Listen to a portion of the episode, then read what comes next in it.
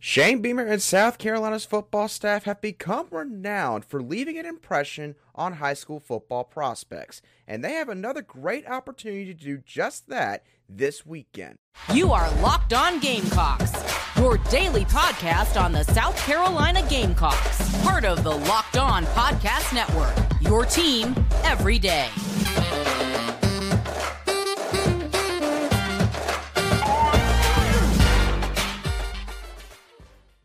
Hello, Gamecock Nation, and welcome back to the Locked On Gamecocks podcast, your show for the latest headlines and potential storylines on South Carolina Gamecock athletics.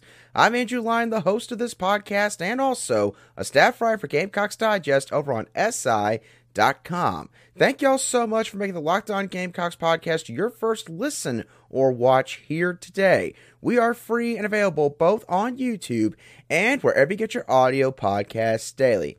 Happy Friday to all of you who are tuning in to today's edition of Locked On Gamecocks. We got a lot going on in Gamecock country this weekend. South Carolina's baseball team will be fighting to continue their postseason journey as they will play the Super Regional round down in Gainesville this weekend. We'll preview the matchups later on in the show. Plus, Nyckoles Harbor, some social media posts have been trickling out about him and the work he's putting in at his future position at the collegiate level. We'll dive into that a little bit as well.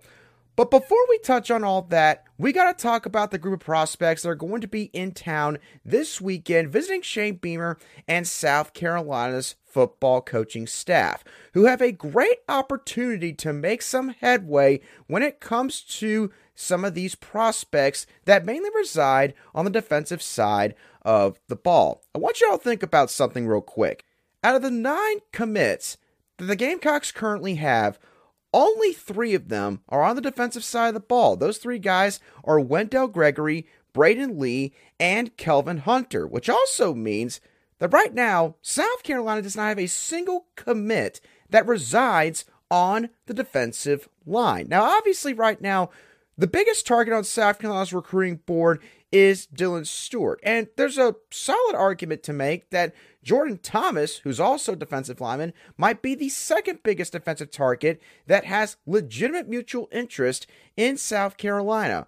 But the Gamecocks, of course, just can't take both of those guys alone and then say, we're good for the rest of this class. No, South Carolina has got to fill in some more spots on this side of the ball for the 2024 cycle.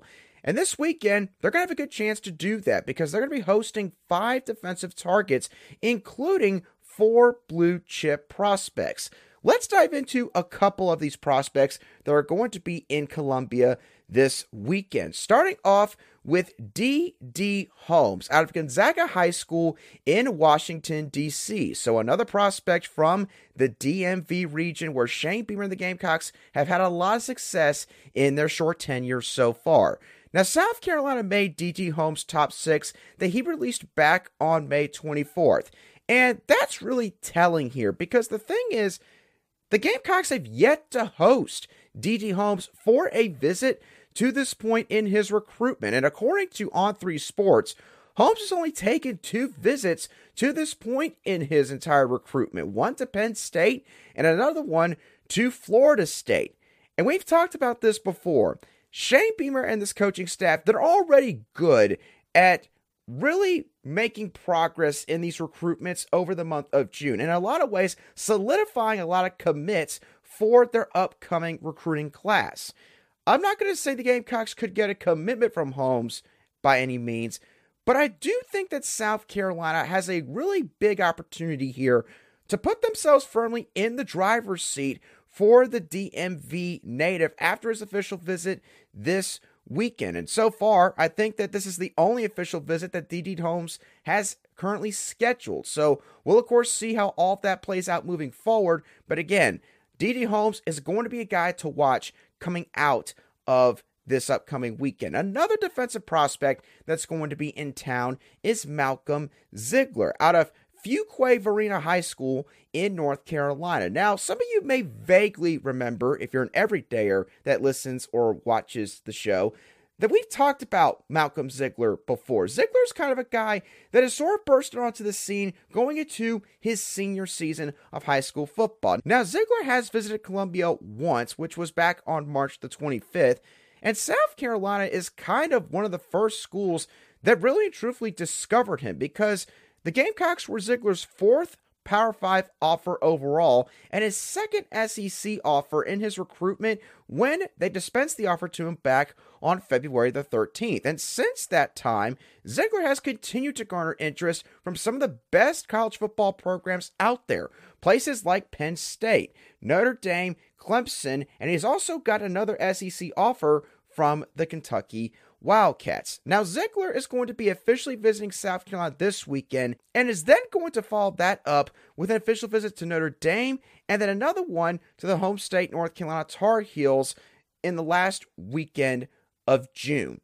So, South Carolina, based on the official visit schedule, it does seem like that they got a little bit more competition now for Malcolm Ziglar. But again, that does not mean that South Carolina is out of this recruitment by any means. We've also talked about this before. Torin Gray, he has proven to be a great developer and recruiter for this staff, has sent multiple guys to the NFL, both guys that were sort of diamonds in the rough and guys that were projected to long-term have a ton of potential. So you got to imagine that that is going to be attractive for a kid like Malcolm Ziglar out of North Carolina.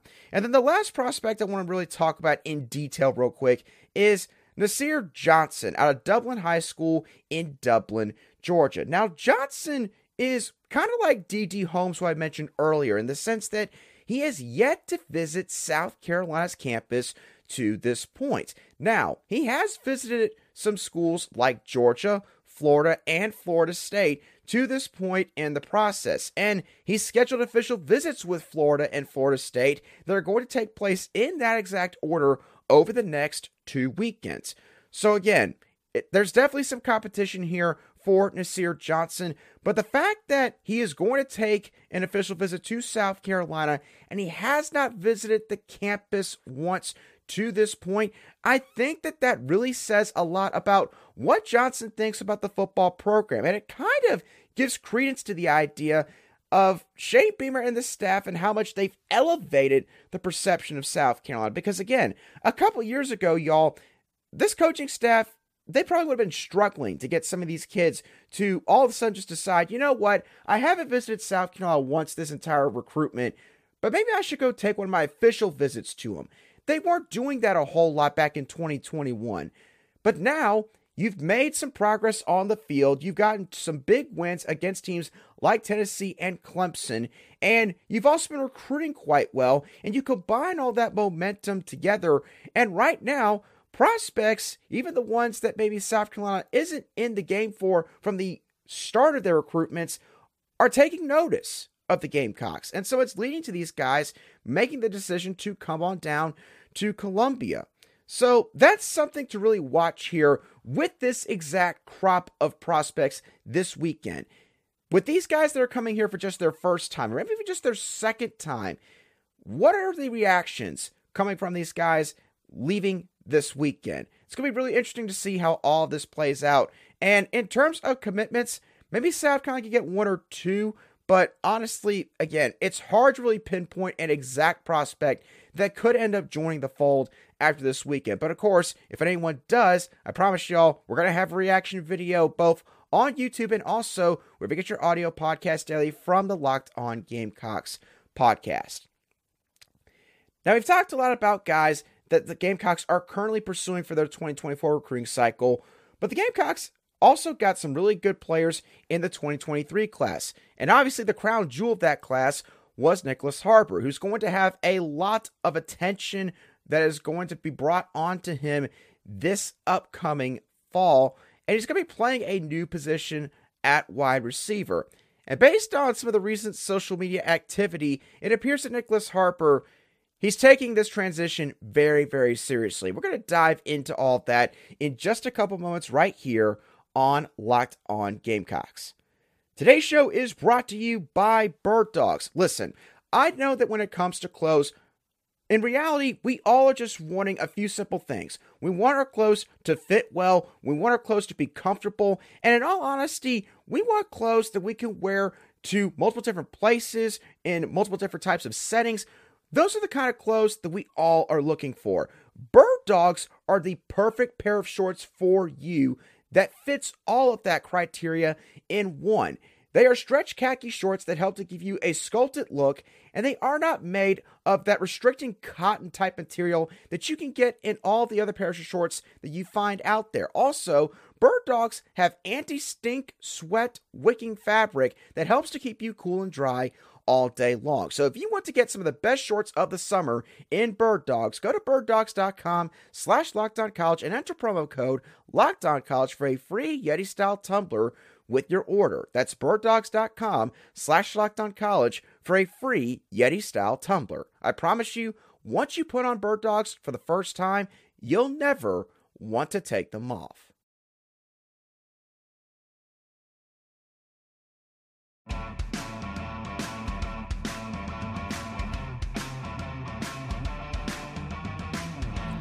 Welcome back to this Friday edition of the Locked On Gamecocks podcast, where we cover your South Carolina Gamecocks every single day. Thank you once again also to all of you everydayers for making the Locked On Gamecocks podcast your daily choice for South Carolina Gamecock sports coverage. All right, let's talk about Nyckoles Harbor, because Nyckoles Harbor is probably the prospect that Gamecock fans are most excited to see this upcoming season, and for good reason. We've talked about this before.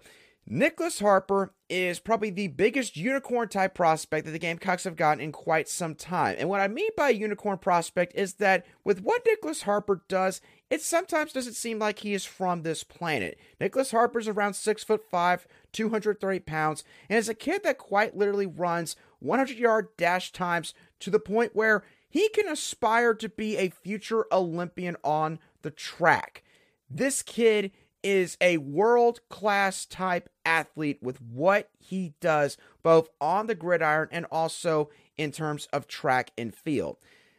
Now, Nyckoles Harbor, he wants to be great at both sports, and because of this, his recruitment was quite unique, to where Harbor is going to be transitioning from the edge rusher position on defense to the wide receiver position on offense. And this is probably to sort of prevent him from accumulating some wear and tear at that edge spot, and also allow him to play at a smaller weight or smaller size so that he can transition well from football season over to track and field once the season concludes. Now, with these developments have come a lot of questions from even some Gamecock fans as well. People that are sitting there and saying, well, what does this mean for Nyckoles Harbor's football career? You know, if he's worried that much about his track and field career, they just want to switch positions in an unprecedented way, then should we worry that maybe he could leave football after a season or two? You know, or should we worry that maybe he's not going to care as much about football? Well, I can promise y'all this. Based on some of the recent social media activity that we've seen out there, it doesn't appear that that is the case. Nyckoles Harbor, based on this tweet from Route Surgeon, that's the name on Twitter, this is basically a wide receiver coach that Nyckoles Harbor is using right now, apparently, I guess near his hometown. And he's apparently putting in a lot of work with this guy, working on sort of catching the football with a guy right next to him, you know, doing certain drills with his hands. And he's also doing a lot of drills that involve his footwork and, you know, trying to develop that footwork to where he can try and shake guys on routes. And look, I'll go ahead and be the first to say it. Nyckoles Harbor doing all of these drills and everything with his guy, with his coach, that does not necessarily mean that Nyckoles Harbor's just going to set the entire world on fire in 2023. But here's what this does mean. Here's why this is important. This conveys how serious Nyckoles Harbor is about this transition to the wide receiver position.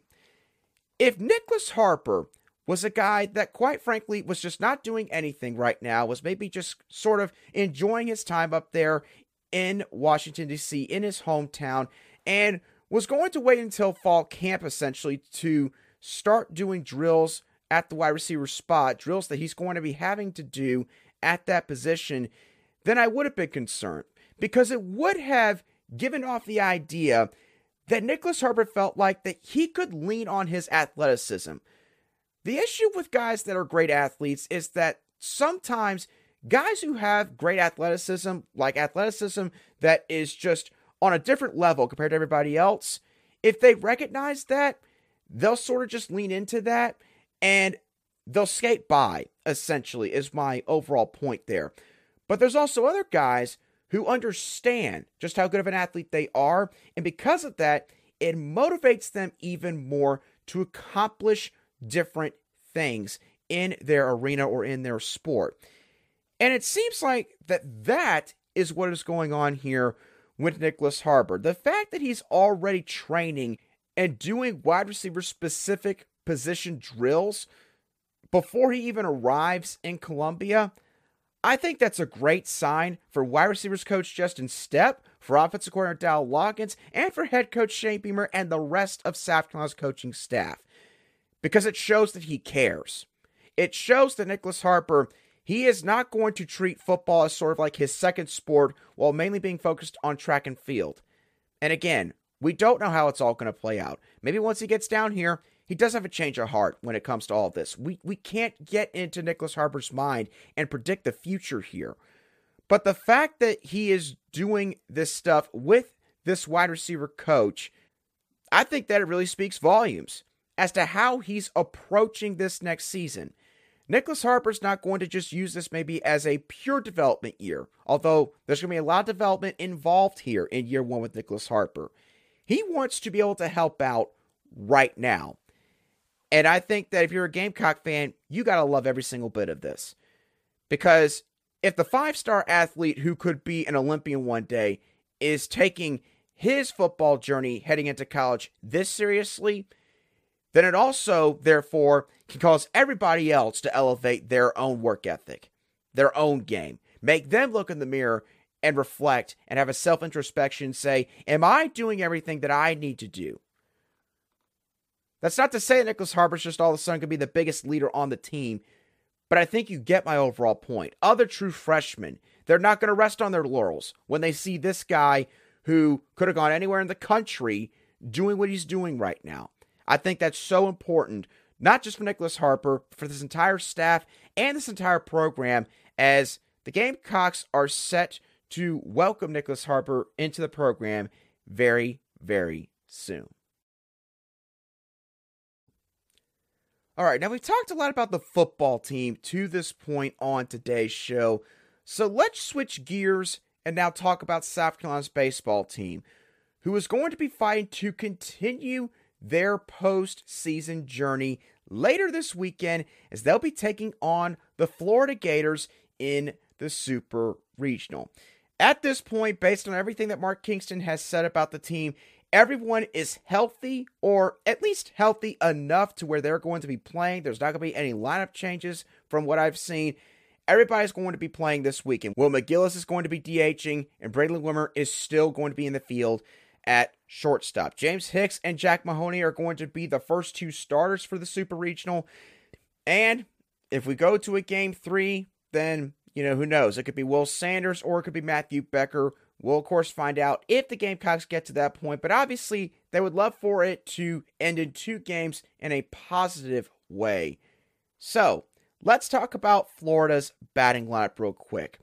First of all, Florida's batting lineup is extremely top-heavy. The Gators' top five batters have an OPS of .910 or higher, 15-plus homers, and 46 or more RBIs each in both of those categories.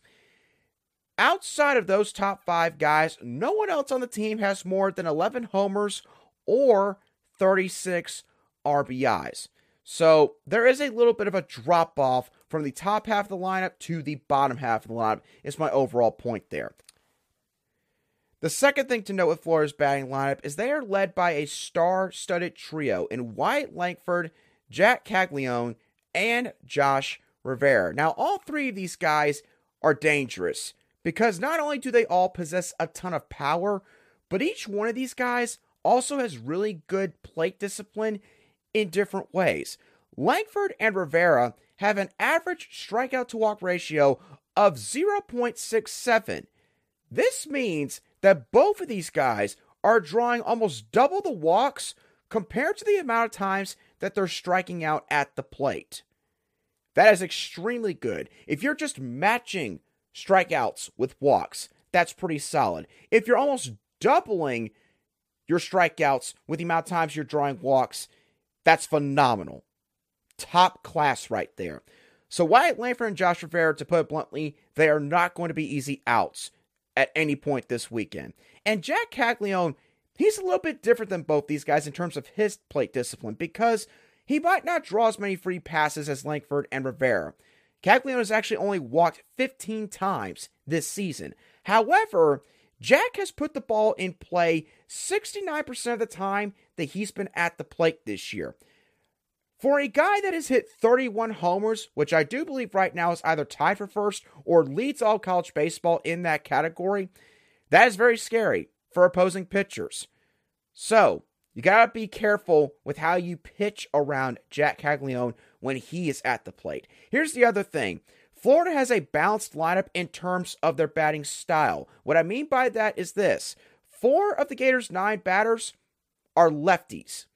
This means that the approach for James Hicks, Jac Mahoney, and all the other right-handed pitchers on South Carolina's pitching staff, they're going to have to make some adjustments in the middle of these games when they are facing some of these left-handed batters. And that includes BT Rypel, the catcher, I believe, or the starting catcher for the Florida Gators, and Jac Caglione, who, of course, leads the Gators in homers, and I also believe RBIs as well. So while this batting lineup might not be complete from top to bottom, they've got plenty of firepower to make South Carolina's pitching staff pay for any mistakes that they make throughout the course of a game.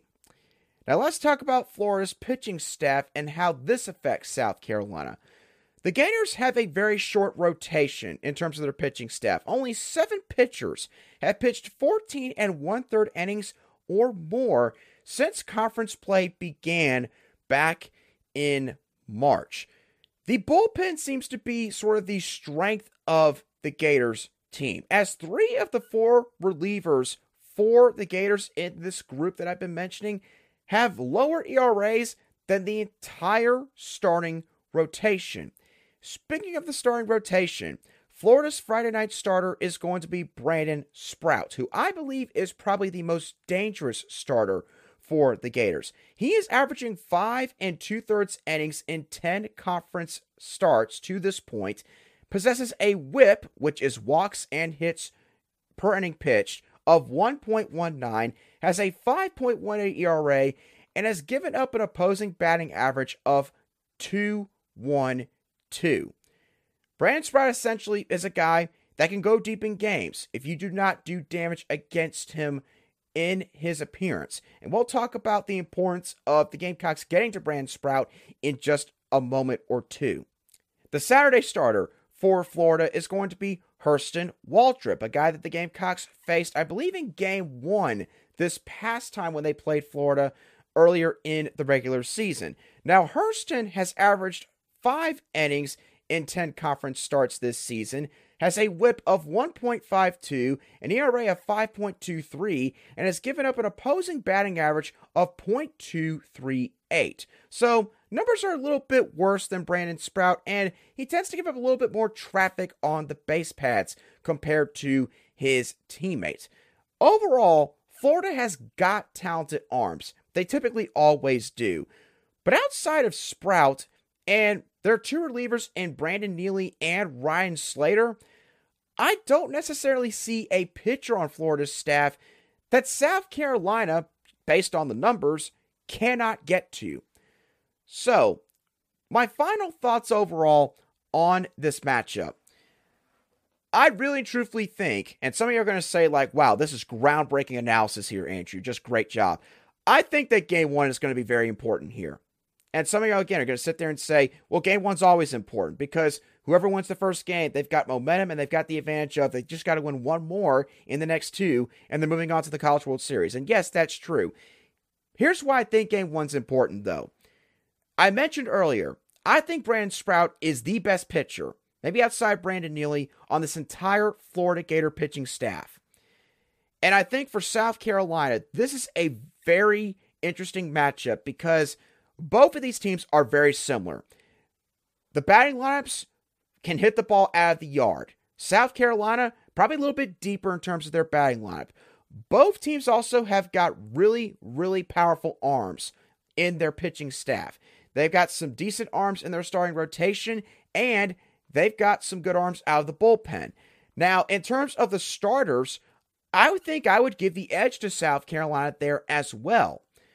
The bullpen might be a little bit different. Florida might have the advantage in that aspect.